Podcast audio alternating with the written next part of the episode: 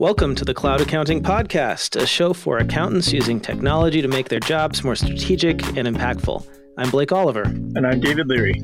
We have a special guest today. His name is Matt Paff, and he hails from Sydney, Australia. Matt is an experienced business software consultant, executive advisor, non executive director, presenter, blogger, and aspiring futurist. Matt, thanks for joining us today. Thanks for having me, gentlemen. I guess I should say g'day.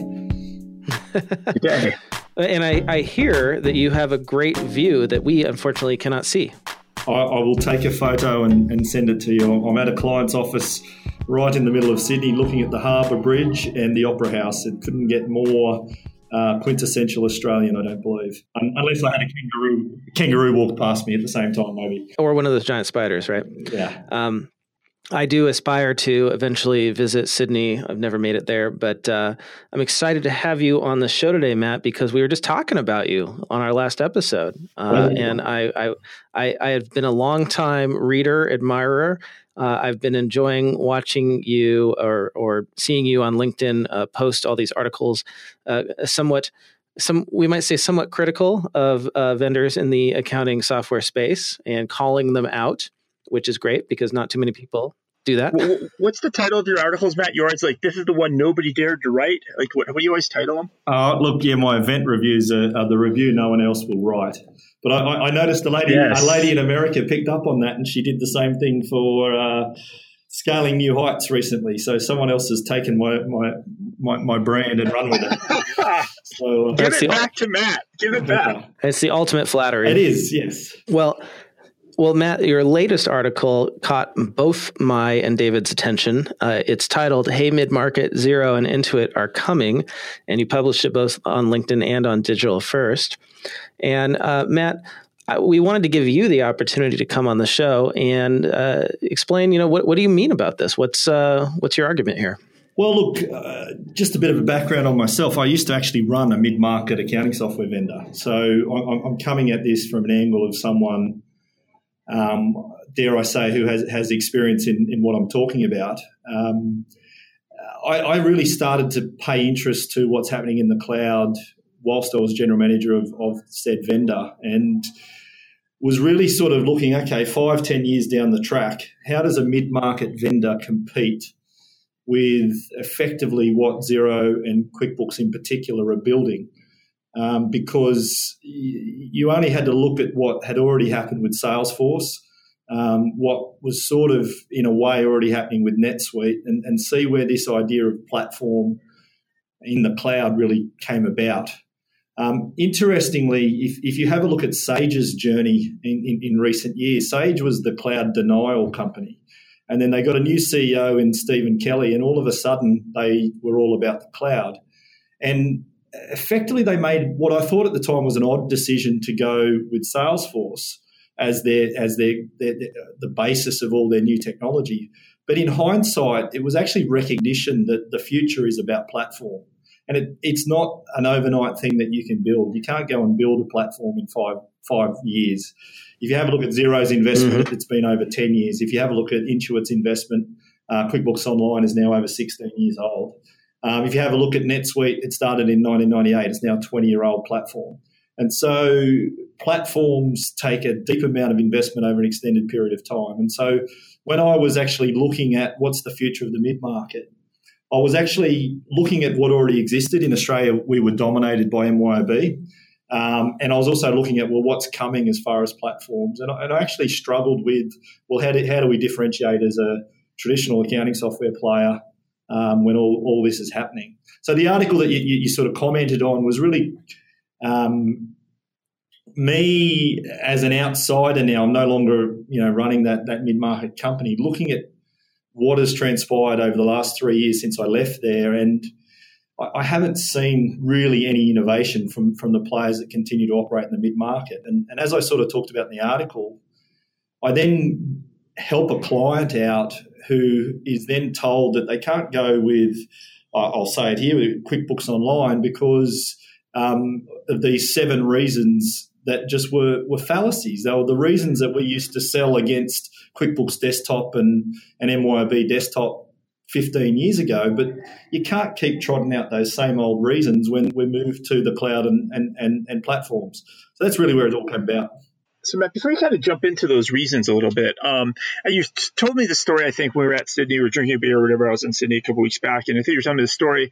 Like ultimately, you built what was being sold to this person in what two days using basically off the shelf QuickBooks Online and off the shelf apps, and you built their whole entire workflow for pennies on the dollars. Can you kind of go into that a little bit before you jump into all your six or seven points?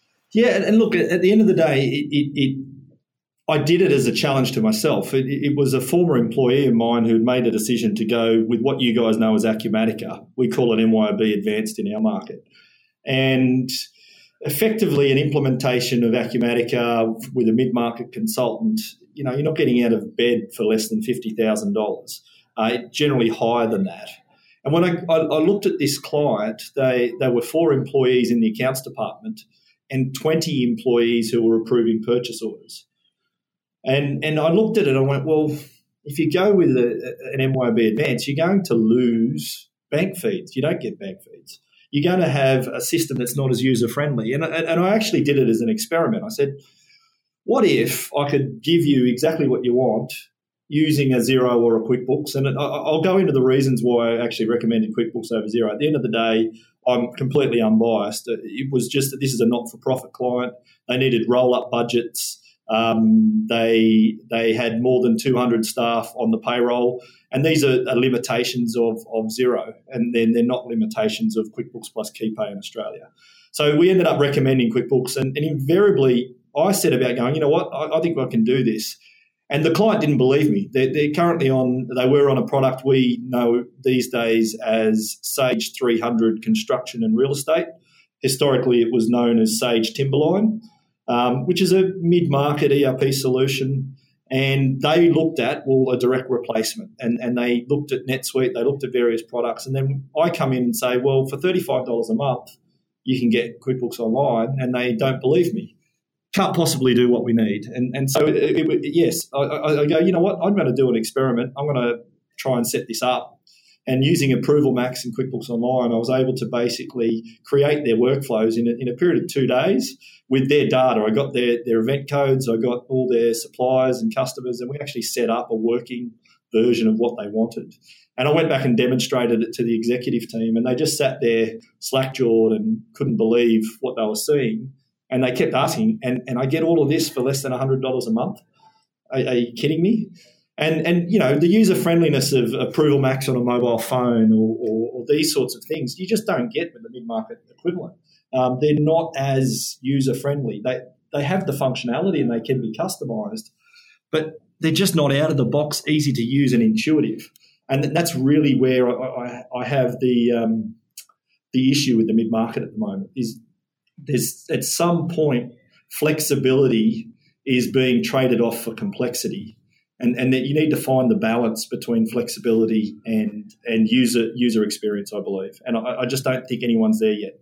Yeah, I, I, I will completely agree with you, Matt. That that the most of the mid market vendors have just done a terrible job of updating their products of of of building easy user experiences. It's just it's just terrible, right? And the lack of bank feeds in most ERP systems is just staggering to me. When I so I can't I come from the opposite uh, point that you did, right? I started in the small business accounting world, so I was very comfortable with the concept of being able to connect to the bank and download transactions automatically and credit cards and whatnot. And then I get into the mid market and I find out this is not even possible. I mean, how is this not possible? Right? All you have to do is copy what people have already been doing for 10, 15 years.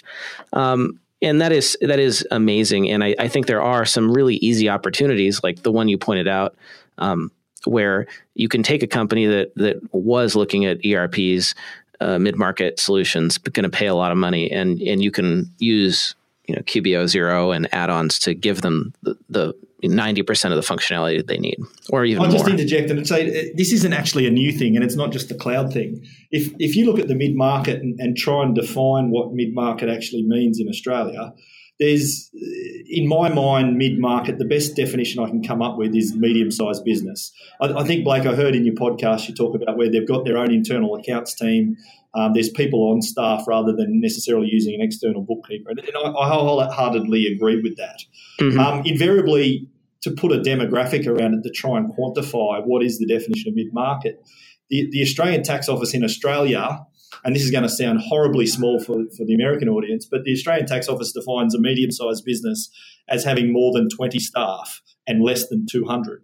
Now, that's very different to your definition of mid market in the US. I, I realise that. But, but I want to give you another stat. In Australia, there are only 3,888 companies with more than 200 staff as of December last year. So you're talking about the Australian um, business environment is very much small business. There is there's about fifty thousand businesses with between right. two and, and two hundred, and then there are less than four thousand with more than two hundred staff. So when you look at that, you start to go, okay, the, the mid market in Australia is quite different to what the mid market is in the US, and so the vendors that that service that market are quite different. But interestingly, if you have a look at that two to twenty, to, sorry, the twenty to two hundred, what products are they using? The majority, the vast majority, are using what other people would term small business software packages. They're using MYOB AccountRight. They're using what we mm-hmm. call Reckon, but you guys call QuickBooks. They're using Xero into that market space. In fact, I would hesitate as to say about 65% of medium sized businesses in the Australian market are using small business software. And the way they've been able to do that is that there, there have been add ons into that space for many a year. And in terms of the US market, um, you've had Fishbowl. If someone basically starts to outgrow um, QuickBooks and they're an inventory style business, you just go and get Fishbowl and you can add it on. And that happens here in the Australian market with the Reckon product. We also have products in the Australian market, one called Estendo, another called Datapel. They're effectively ERP functionality solutions who happen not to do the general ledger and bank rec in the back end, but they do most of the other things.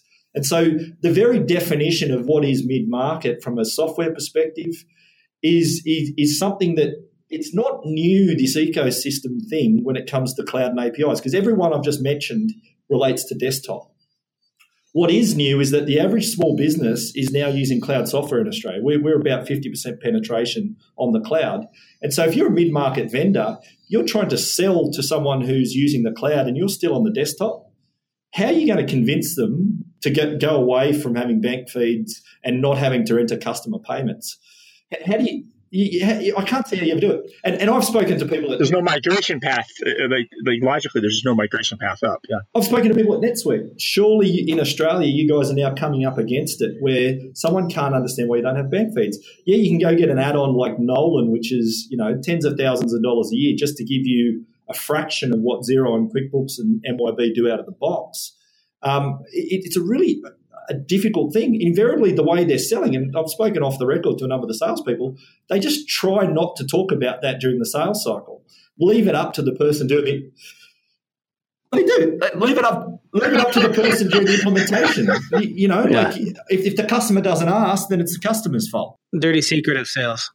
And and and, and that's really that, that's that's what I'm saying is that this isn't new that small businesses will continue into the medium sized space using add ons. As I said, Fishbowl in the US is the classic example of that with a mid size. In, in, fact, I remember speaking to Sasan Goodarzi at um, QB Connect last year in San Jose, and I asked him, Where's your aspirations on the mid market? And he very arrogantly, and I don't mean that in a negative way, but he very arrogantly said, Matt, we already own the mid market.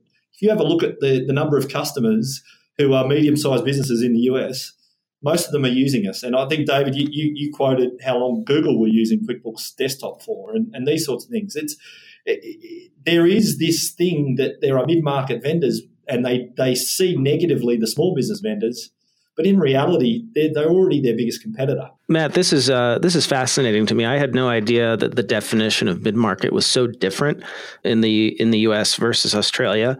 So, uh, what was what was the employment number? You said the range is that's kind of typically accepted. Well, look, uh, you'll never get vendors basically describe what the mid market is and all agree. Um, but ultimately, what I'm trying to do is quantify well, what is, what is it? And, and in Australia, the Australian Taxation Office, the ATO, and the Australian Bureau of Statistics both use the definition of a mid sized business is 20 to 200 employees. Okay. So to put that in perspective, in the US, the US Census Bureau, which is actually not the authority in this case, but the, the government says that uh, uh, a mid market business has between 100 million and 3 billion in annual revenues. Yeah, uh, so, in the US. So, if you talk to the mid market vendors in Australia about what the revenue profile would be, it's about 3 million to 100 million. Okay. So we're, we're talking very different spaces. So we would call in the, I think you have um, Sage Line 100 over there. Um, that's really where our mid market starts. Um, ah. So when when you then talk at the upper end, yes, certainly NetSuite is a mid market product in the Australian market. Um, and interestingly, they've, they've, just launched their, their suite success for rapid deployment. But interesting in Australia, we have a, a company called J-Curve. J-Curve negotiated a license from NetSuite many years ago to effectively bring um, NetSuite at a cut down price into the Australian market. And so they're selling as a mid market vendor, but a, a, a very um, cut down license, for want of a better term, mm-hmm. the NetSuite platform. Mm-hmm. And yeah, well, they yeah, it wouldn't make sense to sell it at the price they do here in the U.S. to uh, companies substantially smaller in Australia. Um, so uh, I cited that U.S. Census Bureau figure. That's actually not how most people define the mid market here in the U.S. I, I found sort of two ranges, right? There's a narrow definition and a wider definition. So the narrow definition is about 50 million to 500 million, and there's about 39,000, call it 40,000 of those businesses in the U.S. It's a lot, right? A lot more than than you would have in Australia. And then uh, the wider definition would be about 10 million to a billion dollars a year in revenue, and that's 200,000 businesses like that. So um, yeah, very very different definitions. Totally changes the way I view, the way I interpret now what you're saying, and and um, makes total sense to me that you know a business with a couple hundred employees could easily extend a Xero or a QuickBooks Online to get what they need with add-ons. Absolutely. Interestingly, the, the quantum is about the same. You talk in terms of forty thousand up to two hundred thousand, depending on which range. As I said, what what I'm determining here is mid-market in Australia is about fifty thousand and throw in another 10,000 in New Zealand because often we, we bundle Australia and New Zealand together. I was just going to mention, I mean, even if I look back historically at QuickBooks Desktop, you know, people just stay on that forever. Like, the, it's almost like mid markets defined by, you know, when you finally give in and buy that next fifty thousand dollar package, right? You, you move from a five, like, at best, if you bought every single possible thing for like QuickBooks Desktop, maybe you're spending five grand every two years or three years, right? And, and there's there's that. I think like mid market's almost defined by that day you give in and you finally say, hey, we're sticking in a fifty thousand dollar system you know, seventy thousand dollar system, and, yeah. and, maybe that's really the definition is as soon as you buy that system, okay, I guess you're officially mid market. yeah, but I'll, I'll, tell you about a trend that's happening, and, and I've, I've, validated this with a number of people recently. Is that people are, are, are getting very frustrated with the the lack of user experience design in those mid market and even up into the corporate products, that they're actually now going, you know what, it's worth the sacrifice on functionality for us to go back to a more user friendly environment. So a number of the um, like. I, I, was speaking to, I hope he doesn't mind me, me saying this, but Simon, who's the distributor of Fishbowl in Australia, has a lot of his new business is actually coming from mid market and, and enterprise solutions coming back onto fishbowl plus a, a Xero or fishbowl plus a, a, reckon, as we call it here, rather than effectively going the other way. He actually commented that a lot of his new business is actually people just tired of the, the cost and the complexity and, and going, you know what, even if we don't end up with all that flexibility and all that, that, that, that comprehensiveness, we're still getting a pretty good solution that's user friendly and we get things like bank feeds and we get things like mobility and we get some cool features that we just don't get in, in these very expensive big end systems. So it, it, it's fascinating to me how it's all starting to play out. And, and what is that point? And, and that's in Australia, it's a very narrow point that, that it's becoming. Um, US, you, have got such a large economy, the largest economy in the world. Well, for now, um, they're always going to be. Yeah, for now, exactly. Exactly, but yeah, with, with one of the worst banking systems in the world, but I, I probably shouldn't say that. Um, as far as the, the technology and and our, you know, I, I'm still blown away by how many people still use checks in the US. It's it's unbelievable. Yeah, paper. I was going to say, like, you really aren't going to get a lot of pushback uh, on our banking system here. The fact that I mean, we have something like you know 3000 banks in the US right they can't get their act together so they can do electronic payments which is finally starting to come to an end but yeah still like 50% of businesses are using paper checks so unbelievable, yeah. It's everything is electronic. I remember when when Sage Live first came to Australia, it was an American who did a demo to me on Sage Live, and and I'm going, okay, so where's the ABA file? The ABA file in Australia is something called the Australian Banking Association file. It's a 30 year old file that's text based, but it's how every bank in Australia accepts it. And and the person doing the demo said, "What's that?" Is that like our ACH in, in the US? We've got third parties who do that. I'm like, oh no, no, it's not like that at all. You know, it's a free free thing in Australia. Everyone does electronic payments and has done for 30 years. Um, but but what is there? Seven banks in Australia? Like, well, no, not- the reality is there's four. there's four okay. big ones. There's four that are in the top 20 banks in the world. Um, but we've had a, a effectively a, a legislative environment that that has strengthened those banks to the point that they are among the four of the biggest banks in the world and, and, and certainly four of the most profitable banks in the world. So I have a story for you guys about paper checks. Um, I did a bit of work for Xero uh, a few years ago when I was in between jobs, and I sent my invoice into Xero US, and uh, I got back uh, a paper check in payment. and I thought that was really ironic. Um, but yeah, you know, it was the only way. I, I, shouldn't say this that they don't use Xero; they use uh, NetSuite. So uh, blame it on NetSuite. yeah, so that's right. So when is Xero going to be on Xero? Is the question. Well, if Rod Drury was still the CEO, I would say it, it is still a, an aspiration because that was always Rod's dream. But with Rod no longer sort of steering the ship, I wonder it's interesting. There was another article that popped up on Digital First about transaction volume, um, and I, I, the takeaway, I, what I came away with from the article was that it's not really a big issue, uh, and that you can pretty much run as you know as many transactions as you need to in Xero. Um, I, th- I feel like most of the limitations of the platform in terms of you know the mid market, as David and I discussed in our last episode, is it has to do around dimensional tracking and reporting um, there's you know when you when you when you build the product so that you can only have two dimensions from the start, it would be it would be very difficult to recode it so that you could have more and give people you know those custom fields. I'd, I'd argue that point because that's where projects come in. So both QuickBooks and Xero have added projects recently. So if, mm-hmm. if I look at my options around dimensions in QuickBooks as an example, I have projects, I have classes, I have five levels of classes, I have locations, and I have customer, all as dimensions that I can use on all my transactions throughout the system. And Xero similarly mm-hmm. has this. So, how many dimensions does the average organization need? You know, so I'm not saying that there's not, you know, the, the general ledger system in NetSuite is very strong and, and, and dimensions are great, but sometimes people overcook it and they end up with more dimensions than they actually need. In this, yeah. Oh, go ahead, Billy. No, no, you, David. Uh, I was going to say, so Matt, are you kind of saying then that, and I think this is your argument, right? Like, people are starting to rethink this. Like, I don't need an eight by eight dimensioned report. I need bank feeds. Exactly. And I'm willing to sacrifice some ridiculous report for some one off manager in one of the divisions of my company so my accounting staff can get their job done 90% faster. You have just nailed it. So my actual argument is is 10 years ago I had to sacrifice a lot to stay on a user friendly product. I had to sacrifice transaction volumes. I had to sacrifice speed. I had to sacrifice a whole heap of things if I wanted a user friendly system in Australia like MYOB or QuickBooks as it was known back then. But today, the things I have to sacrifice are diminishing.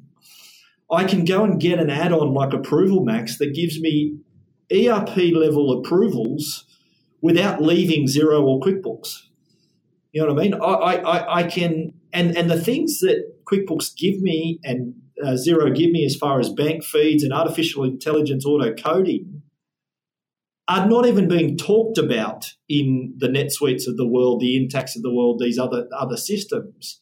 And so people, when they're when I'm looking at it, I'm going, well, why would you want to give up auto coding? I, like, why do I want to enter a customer payment in 2018 in any accounting system? The first people who should have done this is the high volume transaction people who have lots of customer payments going through their systems. My bank feed is telling me when a customer's paid me. Can't you just automate that process? And and it, it, it still it dazzles my mind that I have to go and get an add-on like Nolan for NetSuite to do some rudimentary level of bank feeds. I, I just don't understand it. It frustrates me. And what I'm saying is that that gap between what I have to sacrifice to get that flexibility has absolutely narrowed about, you know, things I'm uh, like I can, sorry, the other way around. It, it's, it's widened. The things I have to sacrifice have become greater to get flexibility. That's what that's what the really I'm arguing. So touching on something a comment make, Blake made when we uh, recorded that episode a week ago, or whenever somebody's listening to this, could be a couple weeks ago. Um, Blake made a comment that like the people buying this software, making the decision, are different, and the person uh, that's buying this mid-market enterprise type software is a CFO right? And so, is it are these mid market packages solving for that CFO and not actually solving for the CFO's employees who are going to use the software? Is that kind of like the a root problem here? And this is why things like bank feeds never get added because the CFO doesn't care about the bank feeds. Oh, look, uh, I think Workday is a little bit of a disruptor. I heard a story, and I hope it's true, that Workday have a policy that their front end design team must be under 30 and their back end dev team have to be over 30.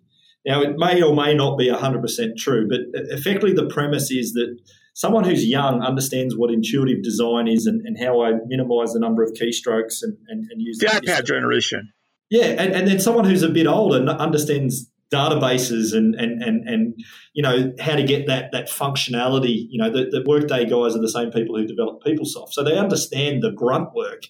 But they, if you have a look at Workday and the way that it transitions between screens, and it's just pretty and people like that these days. I, I think what's happened is is the mid market in particular have sort of a little bit rested on their laurels because, in effect, there's an uneducated market that they're selling to. So it, it, I'm actually agreeing to your point here, David, that the CFOs aren't necessarily asking for these things because they don't know what they're missing. They haven't actually grown up on on Xero and QuickBooks Online yet. They've basically grown up with old school you know, Sage 50s and, and Oracle, SAP. Or, or, come from the other end. And, and, and they, they're used to basically throwing people at a problem because the businesses have got enough money to, to solve those problems. Or, and so they, they're not, there's a famous saying from Henry Ford. If I asked my customers what they wanted, they would have got faster horses right? And and if you have a look at Apple's success, it wasn't from Steve Jobs going to the market and saying, "What do you want?" and then building what the customer asked for. I think what the mid market has done is it's got too narrow minded in asking its customers what it wants, and they want you know back end stuff or they want the flexibility to change this field or whatever, and they you go down the development path of doing all that. And you, you actually lose sight of what's going on around you and behind you and in front of you. And and, and I think that's what's happened. I, I think they haven't actually paid enough attention to the Xero QuickBooks evolution. Um, and I think it will come to bite them because I think they'll find it very hard to move someone once they're on those platforms. At the moment, it's probably not a big deal because they're still shifting people from desktop. But in the Australian market, we're hitting 50% penetration of cloud accounting software. Where are those mid market vendors going to get their next customer from once we're up 60, 70, 80% of the market are coming from a cloud solution that has integrated bank feeds and artificial intelligence auto coding, where, where are they going to come from? Because they can't go and build that functionality overnight. It's taken 10 years for Xero to get there. It's taken 16 years for QuickBooks to get there. It's taken 20 years for NetSuite to get where it is, and it still doesn't have these things. You know, so that, that that's really what I'm, uh, I'm arguing and, and, and frustrated by. Well, let's hope that some engineers, some product people at uh, at Oracle NetSuite at Sage Intacct hear our voices or whatever ERP company you, you work for. Um, that's a great wrap to this episode. Thank you so much, Matt. If folks yeah, thanks, Matt. who are listening, if they want to uh, follow you online, get in touch with you, how should they do so? Uh, at Matt Paff, M A T T P A F F, uh, or at Value Adders. My, my consulting businesses um, set up to see where we can add value in any way, and Value Adders was a logical name. So at Matt Paff or at Value Adders, always the best way to get me, either mainly on Twitter or LinkedIn. And David, if if our listeners want to, uh, you know, tell us about a story or or be on our podcast, where should they contact you? Uh, Twitter's easiest uh, at David Leary. And I'm at Blake T. Oliver. Thanks everyone for listening. Thanks, Matt. Thanks, guys.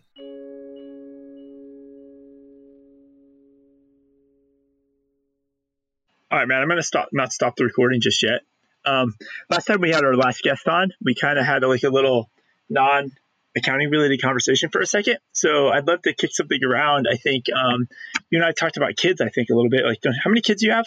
I've got three kids. Three kids. I have three kids too. So Blake's missing out. I, I just have one. I have one, but he's he's a handful. So I've I've got three handfuls: six, three, and nine months.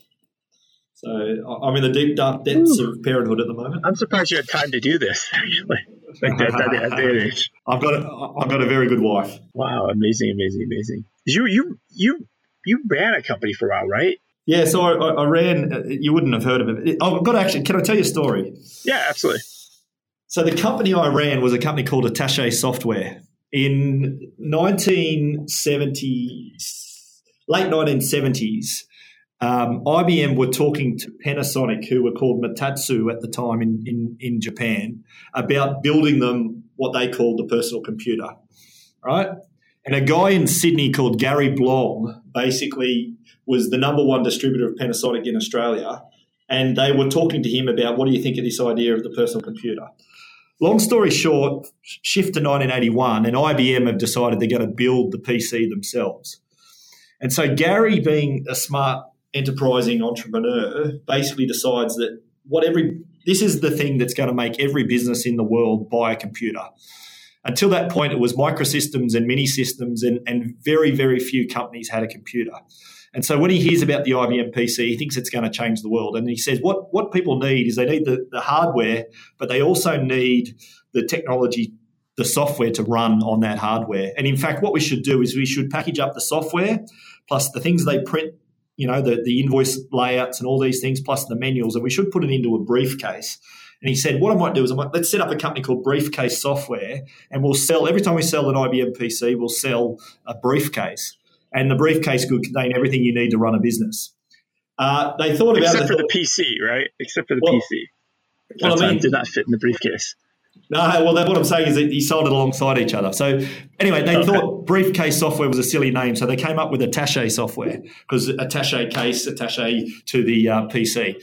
So the idea was that he, he, went and got two companies, one who did microsystem um, accounting software and one who did mini system accounting software. And he said, as soon as um, this IBM PC comes out and it's got this DOS product on it, we need to basically engineer one of your two products so that we're first in the world to be on, on DOS. And so basically, they, they did a joint venture and they set up a company called Attache Software. So on the 12th of August 1981, IBM launched the PC with PC DOS as the operating system.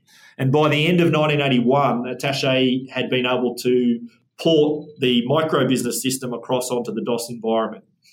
And in 1982, a US venture capital firm heard about what was happening in Australia with this Attache product, and they took Attache to the US. And effectively, there was only two accounting systems in, in the US in 1982. It was mainly Great Plains and Attache. And I got some great photos of um, some conferences and stuff with Attache in the US in 1982.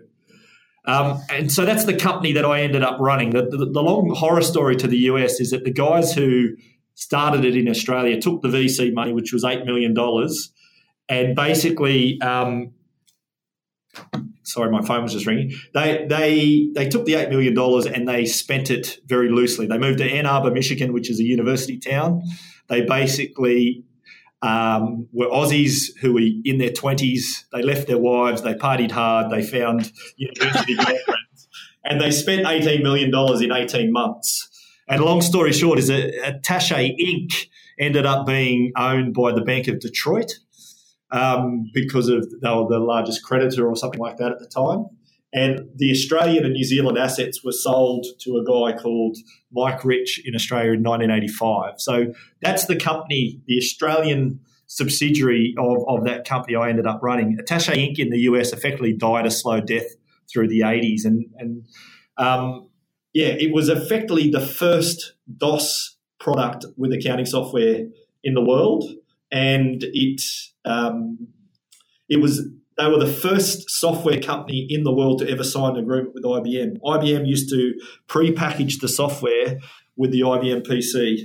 And so it's a fascinating story. Uh, and that's the company I ran for, for a number of years. Not obviously not all the way back then. I'm only 41, but basically um, in the last five years is when I was running that company. That's cool. That's a great story. Beautiful.